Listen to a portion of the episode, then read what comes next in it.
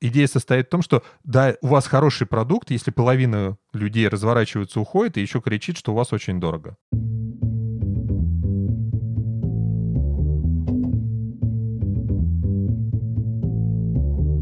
Привет, я Юра Агеев, и это 110 выпуск подкаста Make Sense. Вместе с гостями подкаста мы говорим о том, что играет важную роль при создании и развитии продуктов. Люди, идеи, деньги, инструменты и практики – и сегодня мой собеседник Дмитрий Лазарев. Мы поговорим о четырех уровнях ценообразования, часовой оплате, фиксированной цене, цене на клиента и подписке. Обсудим связь цены и ценности, которые видят клиенты в конечном продукте. И еще поговорим о том, как правильно подбирать цену для услуг. Подкаст выходит при поддержке Product Sense, конференции по менеджменту продуктов.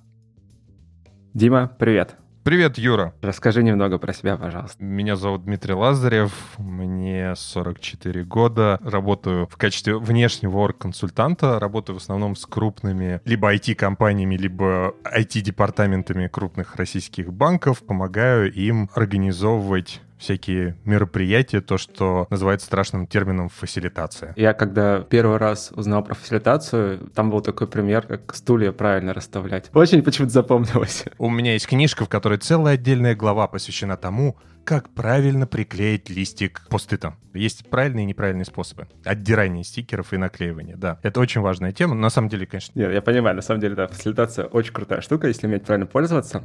Сегодня будем говорить не про нее, а про ценообразование так как я знаю, что тебя эта тема очень сильно беспокоит, даже свой подкаст есть, потом дадим ссылку. И, собственно, давай начнем с того, почему тебе ценообразование так интересно? Меня заинтересовало ценообразование первоначально в абсолютно эгоистичных целях для себя любимого, потому что в какой-то момент времени я уперся в такой потолок. У меня был очень хороший 2018 год, я заработал много денег, и я начал думать, а как же мне дальше жить и как мне зарабатывать больше, потому что единственный способ, который я видел, это уработаться в усмерть, либо как-то понять, как э, работать, собственно, вот с value-based прайсингом, ценообразованием и так далее. То есть этой темой я давно интересовался, может, там лет 10, но так абсолютно в фоновом режиме. А вот э, в конце 2018 года я начал копать прям очень серьезно, и одна из мыслей, почему вообще потом меня это вштырило очень сильно, потому что есть исследование вышло в далеком еще 2004 году, McKinsey и такая компания A.T. Kearney, это две такие крупные консалтинговые компании, провели исследование примерно одинаково, в какой степени разные факторы, ну то есть они исследовали снижение переменных издержек, снижение постоянных издержек, увеличение общей выручки и повышение цены, как изменение каждого из этих параметров на 1% влияет на прибыль. И оказалось, что самым главным фактором, который влияет на прибыль, цена. Не самым главным, а больше всего. То есть изменение на 1% цены приводит к увеличению прибыли на 11%. То есть получается, это даже важнее, чем увеличение общей выручки. То есть это то, что оказывает максимальное влияние на прибыль. Угу. Все гонятся за выручкой, давайте еще больше, больше, больше клиентов. Но если вы поменяете, просто научитесь работать с ценой, это приводит к увеличению прибыли. Ты эту мысль понял, прочитал и решил такой, надо.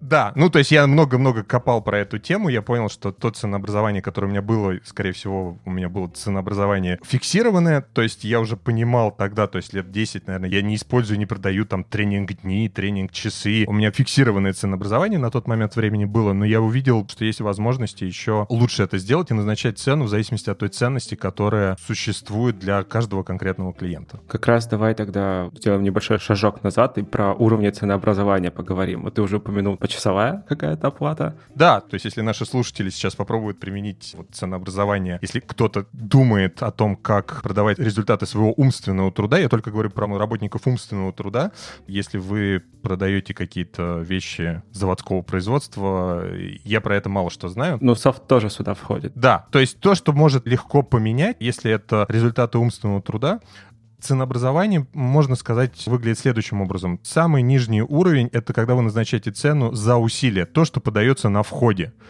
Сколько времени, усилий вы затратили. Если вы некомпетентны в своей работе, лучший способ назначения цен — почасовая оплата. То есть это вот самый лучший вариант. Дальше начинается следующий, второй уровень. То есть в какой-то момент времени вы понимаете, что если вы потратили 10, 15, 20 лет на обучение какой-то новой профессии, вы освоили, и получается очень сильный парадокс. Чем лучше вы это делаете, чем больше вы становитесь профессионалом в своем деле, тем меньше вы зарабатываете. Потому что вы научились это делать не за 5 часов, например, а за час.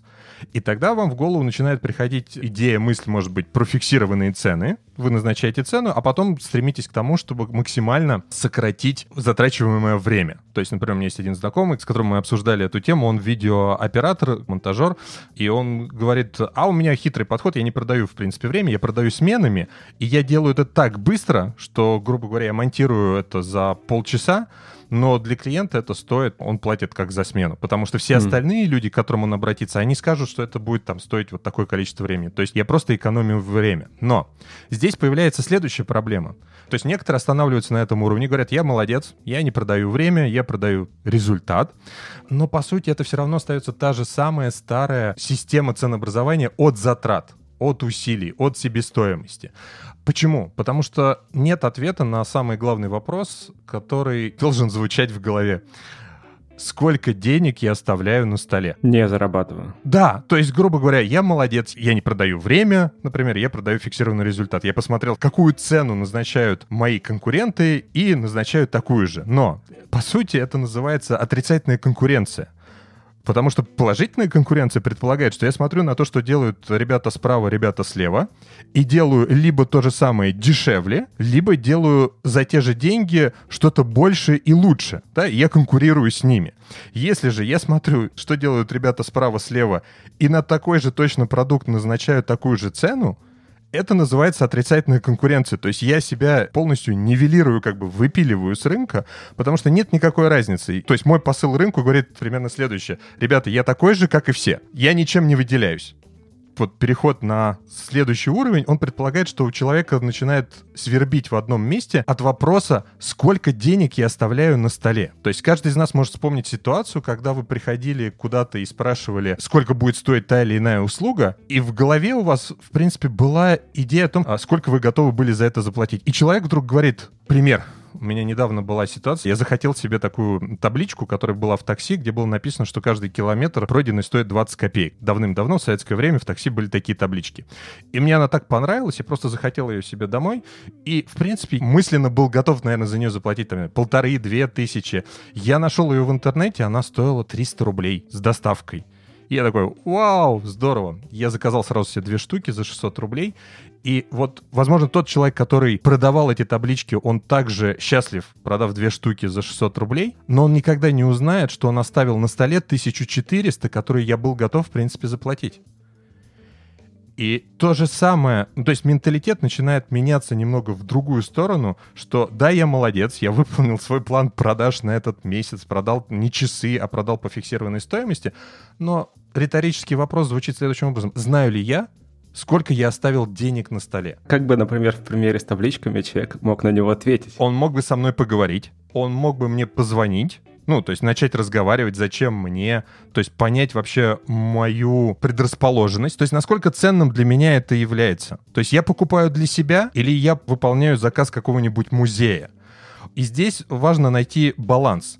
Потому что у нас есть прекрасный пример компаний, которые очень хорошо научились и приучили нас назначать цену в зависимости от той ценности, которую представляет их услуга для каждого из нас. Я говорю об авиакомпаниях. Угу. Потому что в самолете два человека, которые сидят на соседних местах, могут платить ну и, скорее всего, платят совершенно разные цены за, по сути, один и тот же продукт. Иногда в два-в три раза отличающиеся. Да, совершенно верно. Как человек, который несколько раз платил такие X3 цены. Это очень да. грустно. Но очень надо было, очень. Да, да, потому что очень нужно, потому что ценность другая. Так вот, как авиакомпании могли бы выяснять эту ценность среди нас, пассажиров? Если бы они говорили с каждым из нас, то цена на выяснение этого вопроса имела отрицательную ценность для компании, но это очень дорого. То, что они делают, наверное, максимум, как вот на букинге, если заходить на сайт booking.com, там просят отметьте галочку, вы летите по работе или на отдых. исходя из предположения, что ценность полета или там бронирования отеля, отели тоже это делают, для тех, кто летит по работе, выше, потому что они платят за себя, но не из своего кармана. Они тратят чужие деньги на себя любимых. А если человек летит на отдых, он тратит свои деньги, и, скорее всего, в общем случае он готов где-то сэкономить. И таким образом они понимают, и цена на этот продукт начинает зависеть от той ценности, которую представляет отдых или работа, поездка или вот пребывание в этом гостиничном номере для каждого человека. И почему мне табличка-то с такси была интересна как раз? Потому что такси проделало этот же самый путь прямо на наших глазах. То есть изначальное ценообразование на услуги такси было фиксированное, там 20 копеек за километр. Потом резко в 90-е оно стало давайте мы с вами договоримся, и ты договариваешься с каждым водителем индивидуально, за какую фиксированную сумму он готов тебя вести.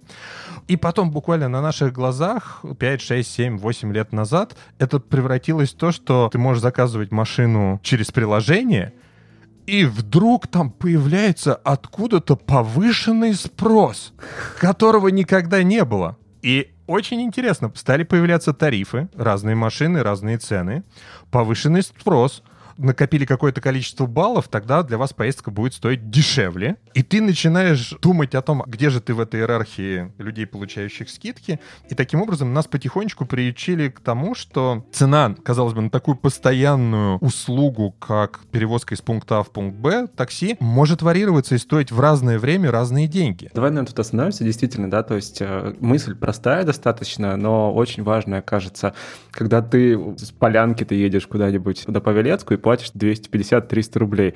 А потом в какой-то момент ты делаешь ту же самую поездку и платишь 400. Да. Вот момент, когда ты видишь и ты, скорее всего, помнишь, потому что ты не один раз это сделал, ты помнишь, что это стоило раньше 300, и смотришь на цену в 400, в этот момент происходит оценка того, а насколько мне это окей. Может быть, я на метро поеду, просто 40 рублей съезжу и все. Но все-таки в какой-то момент новая цена может соотнестись с той ценностью, которую ты получаешь, и такой, ладно, заплачу 400. Да, совершенно верно. И здесь у тебя есть всегда же выбор, ты можешь отказаться и поехать на метро. И едут только те, для кого ценность, вот как ты говорил, да, ценность полета была настолько высока, нужно очень было прилететь в это время в это место, что ты готов платить в три раза больше, только чтобы там оказаться. Несдвигаемые планы, да? Да, это третий уровень ценообразования, к которому потихонечку все подходили. Потихонечку на протяжении последних, там, может, лет 20 у людей мозг начал меняться в сторону вот это, то есть потихонечку отходить от почасовой оплаты в сторону фикса, потихонечку от фикса в сторону ценности для каждого клиента, но здесь, например, если ты интроверт и тебе трудно разговаривать с клиентами, тебе проще отправлять прайс-лист, но ты не дозарабатываешь деньги, не разговаривая с клиентом, не понимая, какая для них в этом ценность. То есть цена назначается на клиента. Как говорят авиакомпании, то есть они цену назначают не на место в самолете, они назначают на пассажира, который сидит на этом месте в самолете, который готов за это заплатить те или иные деньги.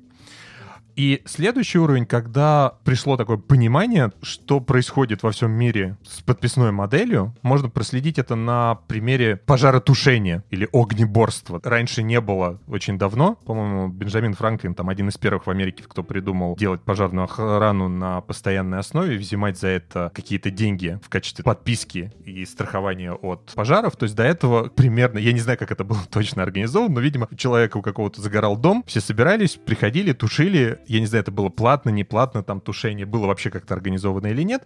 И потом в какой-то момент времени у людей щелкнуло. Если мы знаем, что среди 100 людей или среди 100 домовладений обязательно произойдет какой-то пожар, но мы не знаем у кого, давайте мы сделаем систему, когда люди скидываются, и таким образом мы компенсируем издержки, затраты на пожаротушение и на вообще утраченное имущество.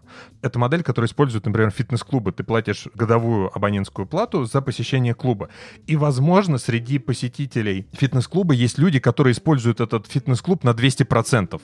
Заплатив условную тысячу долларов, они ходят туда с утра до вечера каждый день, не вылезают из бассейна, каждый день ходят в сауну, используют по пять полотенец и уносят их домой. И будут точно люди, которые ходят в фитнес-клуб раз в год, и больше там не появляются, при этом платят ту же самую тысячу долларов. И тогда для нас вот важное идеологическое такое изменение единицы, на которую назначается цена, если на третьем уровне, когда мы говорим про назначайте цену на клиента, то в подписной модели цена назначается на портфель клиентов. То есть нам нужно иметь достаточное количество клиентов, и да, мы знаем, кто-то заплатит больше, чем он пользуется, а кто-то заплатит меньше. Но в среднем температура по больнице позволит каждому человеку за относительно небольшие деньги получить максимум пользы. Как это работает с ценностью на клиента? Ее действительно нужно выяснить. Как работать с ценообразованием вот на портфель клиентов? Как выяснить, что тебе толпа людей готова платить 50 долларов в месяц? Ну, смотри, здесь у меня будут все ответы такие очень абстрактные, там, это зависит, надо экспериментировать, делать АБ-тестирование и так далее. То есть нужно разговаривать с клиентами, то есть у меня как раз подкаст, он называется «Разговоры о ему ценности», то есть я его так назвал, потому что мне кажется, что в русском языке не хватает одного слова. Мне лично не хватало одного слова, и поэтому я его придумал. Есть себестоимость, то есть то, в чем мы варимся очень хорошо, мы хорошо себе представляем, какова себестоимость, какие усилия мы затрачиваем на достижение того или иного результата. Но мы очень смутно представляем, в чем состоит ему ценность. То есть я, например, разговаривал с художниками, которые продают свои работы, и у них поразительным образом существует убеждение, что то, что они делают, ну, не представляет такой высокой ценности. Они живут в мире, где все умеют рисовать.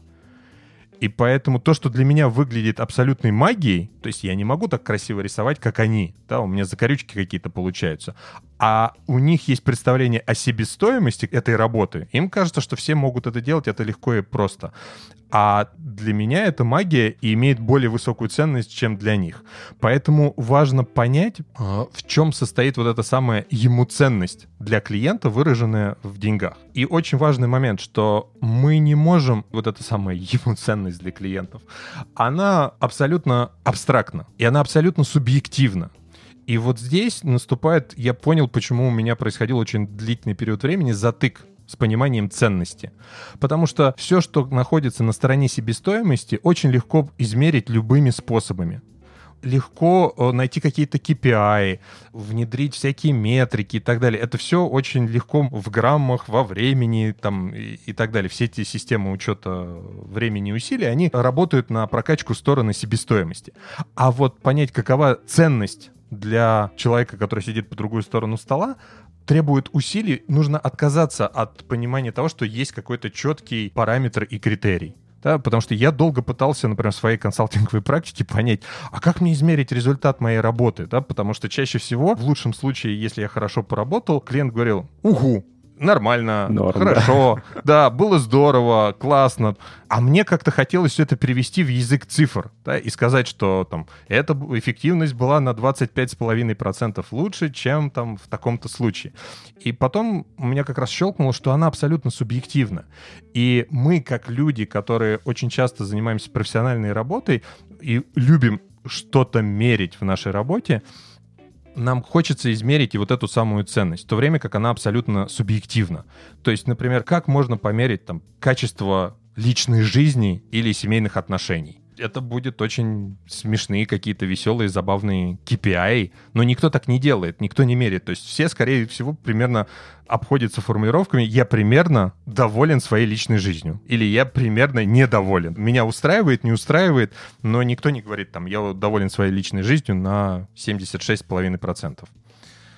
Так вот, если возвращаться к твоему первоначальному вопросу про то, как, если большое количество людей на портфель, то здесь, мне кажется, надо стараться понять вот это вот среднее использование, средняя частота, то есть сколько использует продукт конкретный человек конкретный промежуток времени. То есть у тебя будет гипотеза сформирована об этом, и тогда из этого ты будешь назначать... Какую-то цену. То есть я могу привести просто пример из... Как раз посмотрел на вашем курсе. Маша Сорокина как раз рассказывала про билеты в кино, где она говорила про то, что у них было, по-моему, предположение о том, что люди будут ходить два раза в кино, а они ходили, по-моему, там три раза в кино, и это рушило всю математику ценообразования для них при подписной модели. Соответственно, нужно было там повысить цену, что-то изменить.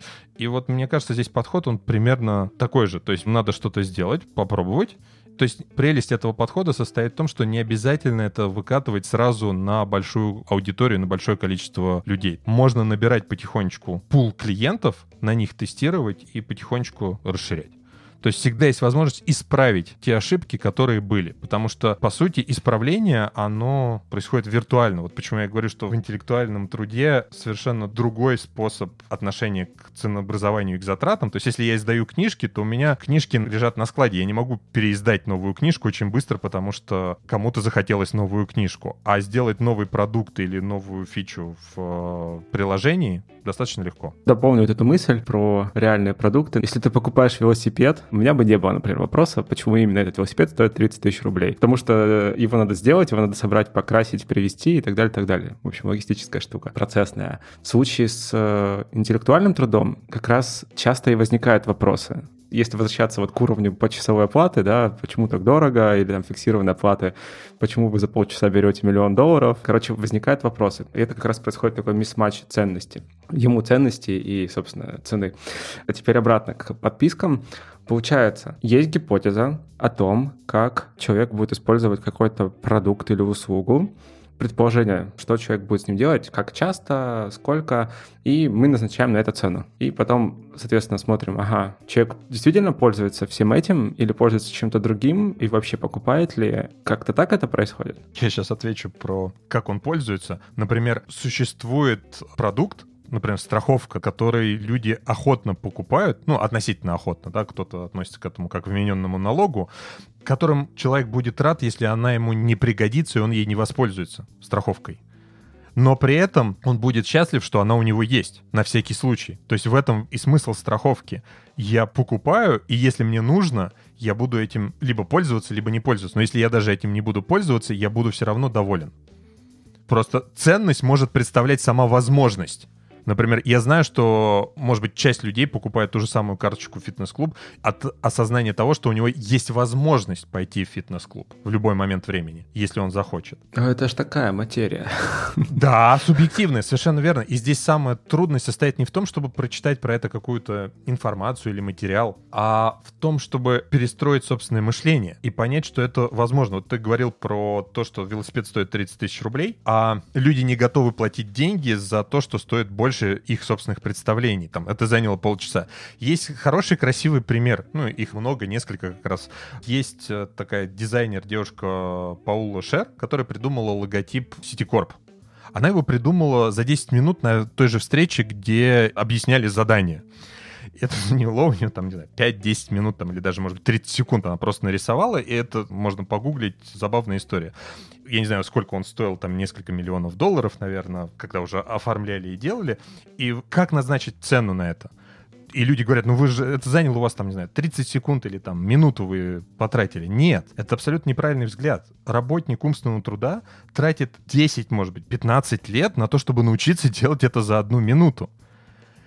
На что тогда нужно назначать цену? То есть это же опыт, экспертиза, и люди годами учатся тому, как делать что-то быстро. И возникает, да, действительно ощущение. Ну, это как э, везде кто-то посмотрел на сайт ВКонтакте или Facebook и говорит, я хочу такой же, но чего там такого, там всего несколько страничек. Сделайте мне такой же магазин, как Озон. Ну что, трудно, что ли? Зачастую люди не видят того, что за этим стоит. Поэтому абсолютно нормальная реакция и со стороны клиентов, то есть им кажется, что это занимает мало времени и поэтому должно стоить столько, но здесь задача стоит в том, чтобы правильно доносить, сколько времени и усилий занимало получение этого результата. Понятно, что идеальная ситуация — это попытаться и понять ему ценность для той группы, когорты людей, которые ты делаешь подписку, продаешь что-то. Но вот ситуация мисс-матча. Мы же не можем просто сложить руки и сказать, ну, не подошло. Они не покупают. Про донесение. Получается, надо пытаться доносить Получается, нужно найти какой-то общий язык с клиентом в той системе координат ценностей человека, с которым ты коммуницируешь. Но так как здесь это не один человек все-таки, да, это какая-то группа людей, то ты, получается, одновременно пытаешься подобрать вот эти вот самые ключи к тому, что они понимают под ценностью. Да, смотри, здесь я себя не очень уверенно чувствую, когда мы говорим про подписную модель, потому что у меня нет непосредственного опыта, кроме как потребительского. То есть если лично для себя я дошел до третьего уровня ценообразования, я научился назначать цены на клиента в своей работе, то есть более-менее уверенно, я знаю, как это делать, как можно примерно выяснить ценность для клиента. То в случае с подписной моделью одна из прелестей моментов, в котором мы сейчас находимся, что весь мир находится примерно в одинаковых условиях, в одинаковой ситуации. То есть нет такого, что Россия догоняет Америку, и там это все в достаточно продвинутой стадии находится. Я думаю, нас ждет, во-первых, эффект, который наступает уже в Америке, многие про это говорят, усталость от подписок когда у людей десятки разных подписок. По 10 долларов каждая.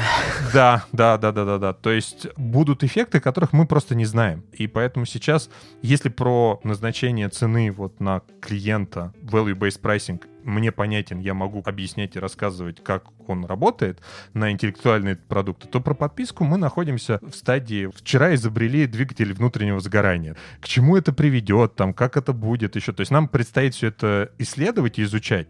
Я читал, что на многие услуги и сервисы не все смогут перейти, не все выживут. То есть она выглядит сейчас достаточно красиво, многообещающе, но как это будет действовать и происходить в реальности, мы пока не знаем. То есть сейчас это похоже, вот как 20 лет назад все бросились делать порталы. Все посмотрели, что у Яндекса там портал, у Рамблера был портал. Вот все бросились делать порталы. Где все эти порталы?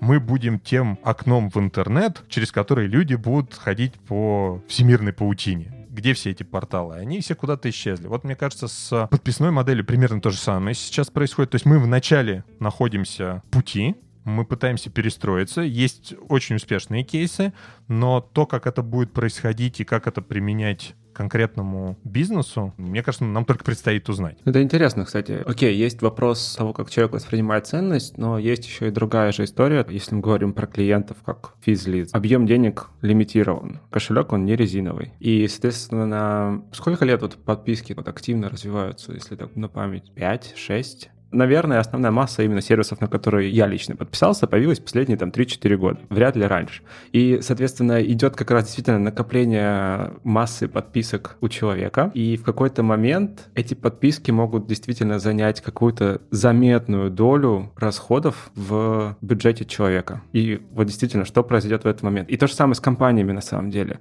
Мы как команда платим полмиллиона, 600 тысяч в год за сервисы, которыми мы пользуемся по подписной модели. И это немного страшно. Просто не страшно представить, что платят больше компании размером, но понятно, что они ценность в этом видна, но подписка действительно, она вот как снежный ком, она только становится больше, растет и растет. Ну, действительно интересно, что произойдет когда? Нам остается только наблюдать и принимать участие в этом, насколько возможно. То есть, мне кажется, тот пример, который меня очень сильно вдохновил, за которым мне интересно наблюдать, это врачи общей практики в Америке, которые уходят из больших госпиталей и переходят, открывают собственные практики, то, что называется в Америке Direct Primary Care, когда врач вместо того, чтобы принимать порядка двух с половиной тысяч пациентов в год, работая в госпитале, уходит, открывает свою практику, и ему для того, чтобы нормально себя более-менее чувствовать, нужно там 400, 500, 600 пациентов, с которых он берет с детей 10 долларов, со взрослых 50 долларов, из пенсионеров порядка 70 долларов. Он набирает эту группу клиентов и их обслуживает.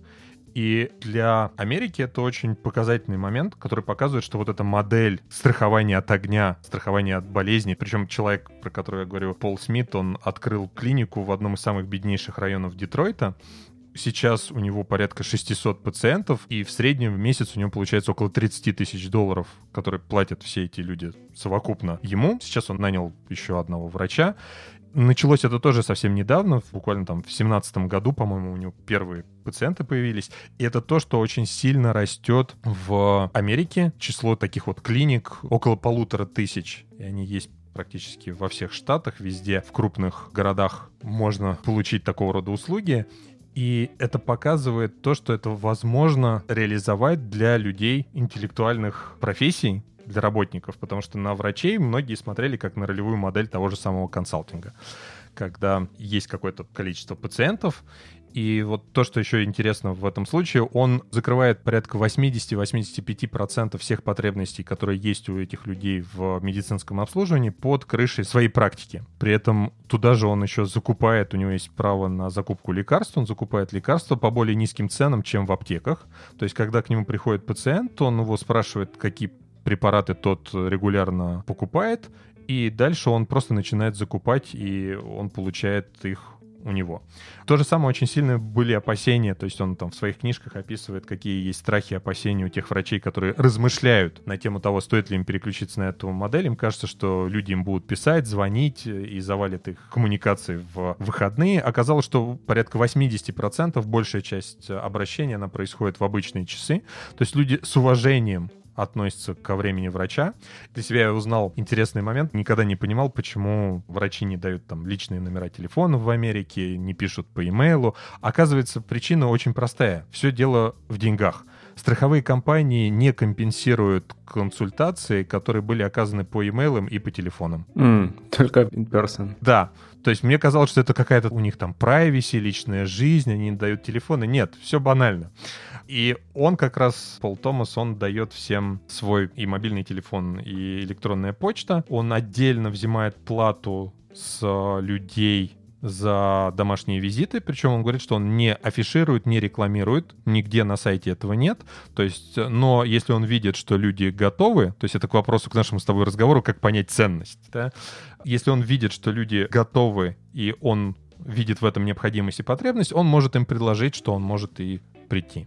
Есть люди по этой же модели, есть люди, которые работают по подписной модели, осуществляют только визиты на дом. То есть у них пропадает необходимость в личном кабинете, и они набирают чуть меньший пул клиентов, это стоит чуть дороже, но они делают визиты домой. То есть то, что у нас в России это пропагандировалось одно время, называлось практикой домашний доктор, но она у нас как-то что-то не взлетела. Или семейный доктор. Пропустил эту историю. Пока вот, кстати, да, я, не попадаю в пул клиентов, возраст позволяет. Окей, давай выведем какой-то урок из этой истории. Вывод и урок, на мой взгляд, состоит в следующем, что вместо того, чтобы пытаться вот то, что я говорил, понять ценность, то есть как мог бы вести себя этот доктор, он мог бы пытаться понять, у кого больше денег, назначает цену для каждого конкретного клиента, что вот у этого клиента денег побольше и значимость для него вот этой пилюли побольше, я назначу для него цену побольше. И вместо этого это все переворачивается в такую страховую модель, когда ему совершенно неважно, получается, какова ценность его продукта для каждого конкретного клиента, ему не нужно тратить большие усилия, энергию на то, чтобы выяснить его задача меняется кардинально. То есть его задача состоит не в том, чтобы подписать человека на подписку, по сути, а состоит в том, чтобы человек не уходил, а продолжал получать дополнительную ценность. Это меняет мышление абсолютно полностью. Я слышал про кейс, как компания Adobe перешла на подписную модель, и как это повлияло на внутреннюю кухню того, что у них происходило внутри. То есть как они делали раньше. Перед релизом новой программы они приберегали все фичи на сентябрь, когда будет большая презентация, чтобы всем показать и чтобы все побежали покупать. Что произошло сейчас? Как только появляется новая фича, они хотят ее как можно быстрее внедрить в существующий продукт для того, чтобы люди продолжали пользоваться их продуктом. То есть меняется психология и философия того человека, который оказывает эти услуги. То есть вместо того, чтобы пытаться понять, прицениться как на базаре, а у кого больше денег, для кого больше значимость и ценность, человек начинает думать о том, как мне продолжать доносить, может быть, новые виды ценности для клиентов, для того, чтобы продолжать их удерживать. Но ведь даже в этом случае при такой, знаешь, continuous delivery новых ценностей у тебя будет возникать вопрос, ну, тут мы, собственно, возвращаемся к продукт менеджменту к таковому, да, то есть определение того, что нужно людям, в чем они будут видеть ценность и, собственно, поставка вот этого всего. При соблюдении условий человек ощущает, что ценность того, за что он платит, она не только не уменьшается, она только продолжает расти, он продолжает платить. Собственно, получаем подписочную модель. Да, и может быть она будет длиться несколько месяцев, и может быть это тоже будет нормально. То есть он рассказывает в книжке про то, сколько людей к нему приходит ежемесячно, сколько отписывается. То есть в месяц от него отписывается, уходит 2-3 человека, приходит новых там 10-15 в месяц, и он пока доволен вот такой динамикой роста, который... Тот самый черный рейд, да. Да, да, да. И мне кажется, у нас-то есть, может быть, у меня, опять же, была какая-то установка, да, что как клиент на всю жизнь, и вот один раз, и так далее. Мне кажется, вот от этого по крайней мере, мне нужно избавляться от представления о том, что это имеет какой-то там... Вот ты один раз подписал клиента, и вот он на всю жизнь... Нет, может быть, это три месяца. Может быть, это будет четыре месяца. То есть это такая микро подписка на какой-то промежуток времени, который удобен, опять же, для клиента. Потому что за это время он вполне может себе решить те задачи, которые у него стояли, получить ту самую ценность. Да. Смотри, что есть ценность? Это еще более философский вопрос, но кажется он важный, потому что много историй в продукт менеджменте много фреймворков, много подходов, они как раз направлены на идентифицирование этой самой ценности, установление такой связи, эмпатии с клиентом, ну, условно, jobs to be done, да, это uh-huh. попытка понять, на какую работу нанимает человек твой продукт. И это как раз, ну, вот в каком-то виде есть формулирование той ценности, которую человек хочет получить. Да, совершенно верно. И она то, что по-английски называется, например, в случае с врачом, который предлагает вот такое отслеживание за здоровьем. То есть в чем ценность Direct Primary Care? Основной посыл, да, или с точки зрения, может быть, job to be done, если мы будем говорить, то если мы сравниваем госпитальную модель лечения и вот Direct Primary Care, в чем отличие на уровне вот деталей? У Direct того, что... Primary Care это задача никогда не попадать в больницу? Там получается, может быть, как это, peace of mind, спокойствие разума, когда ты спокоен и не волнуешься по поводу того, что есть человек, который следит за твоим здоровьем. Почему это трудно реализуемо в госпитальных условиях? Потому что благодаря как раз вот всем этим идеям, которые были реализованы медицина же тоже смотрит по сторонам, да, как сейчас все смотрят по сторонам там про agile и пытаются себе что-то внедрить. И не всегда понятны долгосрочные последствия этого. То же самое было с внедрением конвейера. Все посмотрели, что конвейеры есть на заводах, и многие госпитали то же самое. Медицина начала думать, а почему нам не лечить пациентов методом конвейера? И это привело к тому, что в той же самой Америке в больших госпиталях все оптимизировано, максимальная эффективность. Кабинетики, маленькие комнатки, в которых пациенты ждут, когда к ним придет врач. То есть они не могут делать там конвейер, по которому плыли бы все эти тела пациентов. Гоняют людей по комнатам. Да, человек заходит в комнату, а потом врач просто переходит из одной комнаты в другую, не тратя время на ожидание, когда пациент оденется, разденется и так далее. К чему это привело? К тому, что у врача в среднем на визит 20 минут, 10 из которых он занимается заполнением документации для страховой компании, компании, потому что если он это не заполнит, то у него будут всяческие последствия и проблемы, и у него остается 10 минут на то, чтобы поговорить с этим пациентом. Потому что в следующей комнате его ждет следующий. То есть это безумная, изматывающая работа, которая приводит к выгоранию, и в одной только Америке 300 врачей, терапевтов общей практики заканчивают жизнь самоубийством. Кошмар. Каждый год выпуск одной медицинской школы в Америке, который просто заканчивает. Это не та причина, почему люди выбирали профессию врача. Не для того, чтобы тратить половину времени на ввод данных в компьютер. Так вот, если говорить словами этого же самого человека, который запустил Direct Primary Care, он говорит, что у него есть время, когда к нему приходит пациент и говорит, например, что у него в семье кто-то из родственников заболел раком, у него есть время для того, чтобы пообщаться с этим человеком, проявить эмпатию, во-вторых, у него есть время на то, чтобы спокойно погуглить, посмотреть, собрать информацию, разобраться, что можно посоветовать этому пациенту, и вернуться к нему, и потом дать ему необходимую информацию. Получается, у него есть время на то, чтобы уделить достаточное количество необходимого времени каждому из пациентов. Ну, а человек, в свою очередь, как раз получает тот самый комфорт, да, такое да, спокойствие. Да. Спокойствие, внимание, есть врач, который занимается тобой, и у тебя формируются какие-то с ним отношения. То есть это не тот человек, которого тебя перебрасывают куда-то, исходя из э, критериев эффективности и производительности. Угу. Тут мы уже переходим к другому, да, получается, уровню. Мы переходим к уровню бизнес-модели.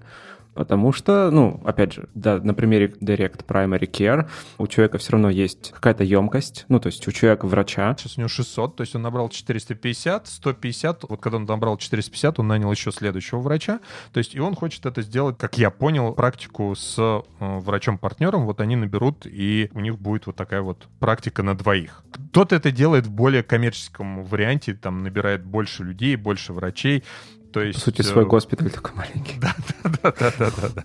Свою галеру там. Да. Вот, ну смотри, получается, что это как раз является таким основанием бизнес-модели. Окей, я вот могу сам вести 300 человек, если вдвоем то тысячу, там сможем вести втроем, две тысячи. Ну, короче, там неважно. Исходя из этого, ты понимаешь, какие услуги действительно хотят твои клиенты, тот самый job to be done, и начинаете этим заниматься. Окей, вот получили такую упрощенную, получается, схему бизнес-модели, собственно. В случае, если мы говорим про какие-то цифровые продукты, вот это вот самая лимитирующая составляющая, ну, вот как в примере с врачами, она завязана на людях. ну, не может человек больше физически просто взять людей. В случае цифровой получается, что у нас здесь ограничений нет. У нас есть только ограничения на скорость поставки нового функционала. Да, вот там пример тот же с Adobe. Да вообще с любым софтом на самом деле скорость выпуска фич ограничена скоростью работы команды. Там еще есть другие штуки. Вот. И такой интересный момент. Получается, если у нас нет ограничения серьезного на моменте производства функционала, то, по идее, мы ничем не ограничены если мы действительно нашли ту ценность, которая нужна людям. Да, и здесь отличие просто, мне кажется, фундаментальное состоит в следующем, что врач, так же как и отель, это как самолет без крыльев. То есть самолет без крыльев имеет определенную емкость, и тебе нужно управлять той емкостью, которая у тебя есть, то, что там по-английски capacity management называется. Если говорить про электронные продукты, то здесь, мне кажется, начнется, ну, как с кино, с фильмами. Это вопрос только того, кто или с контентом в чистом виде. Вопрос только в том, кто в силу каких-то причин сможет выиграть и собрать какую-то большую часть и контента, и клиентов. То есть в модели с врачом каждый врач может существовать совершенно спокойно в более-менее своей... В рамках своих ресурсных возможностей. В да, да. И совершенно спокойно на той же самой улице может открыться другой врач, и кто-то выберет этого врача, кто-то другого врача. В случае же, если у нас, мне кажется, как про цифровой контент, это то же самая история, как со всеми соцсетями, которые были там MySpace и так далее. Они все куда-то ушли. То есть цена и стоимость как раз там добавление нового клиента, пользователя, она стремилась к нулю, а получилось, что выиграли какие-то конкретные там соцсети, которые со временем тоже переключатся. Почему? То есть там, наверное, миллион причин, но если мы говорим все же про ценность, то, получается, они в глазах людей начали представлять большую ценность и просто перетекли люди. Может быть, да. Либо у них был какой-то сетевой эффект за счет того, что ты приходишь, а там есть все. То есть, может быть, там, не знаю, Netflix купит всех. Ну, то есть, как стратегия Facebook. А давайте WhatsApp купим, давайте Instagram купим, да. Почему? Потому что они вот, ну, мы будем все скупать, всех, кого только возможно, а кого не сможем, мы забаним попробуем забанить. Получается, в этом случае, если цифровые продукты, то победитель скорее будет там один. То есть это будет как естественная монополия, которую через какое-то время будут регулировать государственными методами. Ну, то, что, да, вот недавнее слушание Google, Facebook, Apple и Amazon да, они будут как электросети, то есть естественная монополия, да, и на них будут распространяться там другие правила. Ну, посмотрим. Это на самом деле, да, такой интересный момент будет э, в истории digital продуктов, контента в том числе особенно. Здесь имеется в виду, что вот эта модель, она учитывает, ну, это просто мне интересно смотреть на эти ситуации, когда есть емкость, а у каждого работника умственного труда у него есть какая-то своя емкость. То есть он не может работать над миллионом проектов одновременно. Кто-то может работать над одним проектом проектом в месяц, кто-то может там, не знаю, вести 5 клиентов в месяц. То есть всегда это есть какой-то лимитирующий фактор. Если лимитирующего фактора нет, немного другая модель. Ну, собственно, да, тогда, получается, лимитирующие факторы все равно появляются, но они действительно смещаются на другой полюс. Да, это просто разные виды подписок, разные модели. Вот есть книжка Automatic Customer, там разбирается 9 видов подписной модели, то есть какие они могут быть подписная модель, там, весь контент, то, про что ты, скорее всего, говоришь, имеешь в виду цифровой контент. А есть модель такого частного клуба, где есть лимитированная емкость, и люди платят за доступ к ограниченному ресурсу. Спектр воспринимаемых ценностей, кто за что готов платить. Окей, давай поговорим на тему как раз того, вот если вернуться к цене на клиента, к третьему уровню ценообразования, какие-то практические шаги, практические кейсы, что можно сделать, чтобы подобрать такую цену, которая позволит тебе не потерять, не оставить на столе. Вариант, практический совет — это всегда предлагать минимум три варианта цены клиенту. То есть не предлагать какую-то одну цену, потому что таким образом мы не можем понять чувствительность клиента к цене. У меня есть там программа по консалтингу, и люди начинают применять этот подход, предлагать три цены вместо одной. Самое интересное происходит даже не то, когда клиент выбирает, а с убеждениями тех людей, которые начинают это применять. То есть самое удивительное происходит, когда я заставлял себя делать эти три варианта. То есть мне было лениво, я не очень хотел. И я просто в какой-то момент принял решение, что у меня всегда будет в коммерческом предложении три варианта цены по умолчанию. И когда ты думаешь, что, ну, наверное, у них нет денег, потому что, и они выберут самый дешевый вариант, и когда клиенты легко выбирают третий вариант — возникает вопрос, что-то я не учел. И вот этот самый вопрос начинает очень сильно мучить голову по поводу того, а сколько денег я оставил на столе. Если еще не проторговались, просто такие, ну, там третий, пожалуйста. Да, да. И тогда тебе абсолютно плевать, какой ответ будет на то, сколько усилий ты затратил на этот проект, когда ты понимаешь, что чего-то ты уже не понимаешь.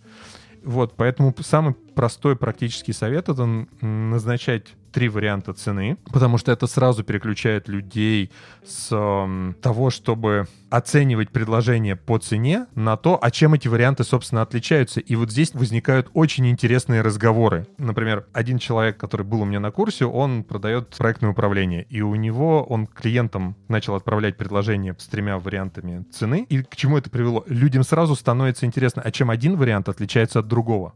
И дальше начинаются интересные разговоры. Мало кто торгуется, но люди говорят, окей, у нас есть бюджет вот на это, а вы можете нам сделать вот такой вариант, в который войдет вот это, вот это и вот это. То есть они начинают комбинировать, и общение переходит с обсуждения себестоимости и затрат на обсуждение, какую ценность мы получим на выходе. Это, кстати, одна из идей, то, чему учат людей, которые занимаются закупками в больших организациях.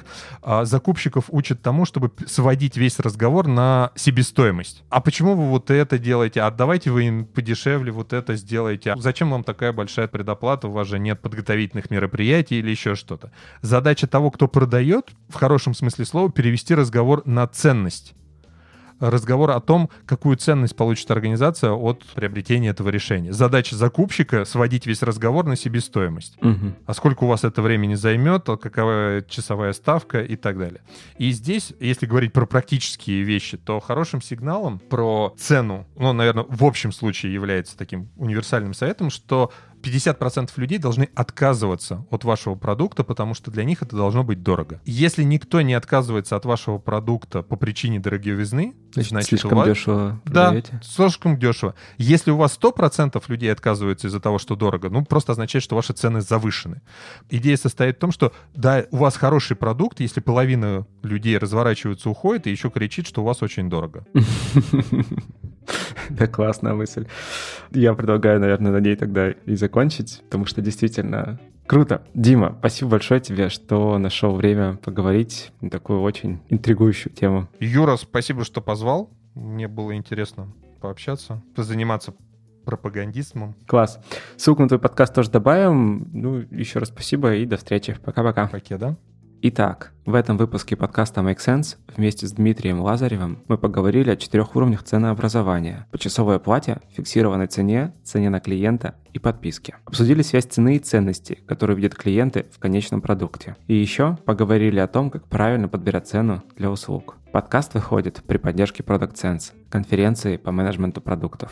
Если вам понравился выпуск и вы считаете информацию, которая прозвучала полезной, пожалуйста, поделитесь ссылкой на выпуск со своими друзьями, коллегами, знакомыми. Оставляйте комментарии, ставьте лайки в сервисах, где слушаете подкаст. Это поможет большему количеству людей узнать о том, что он существует. Это был 110 выпуск подкаста Make Sense и его ведущий Юра Агеев. Спасибо, что были с нами. До следующего выпуска. Пока.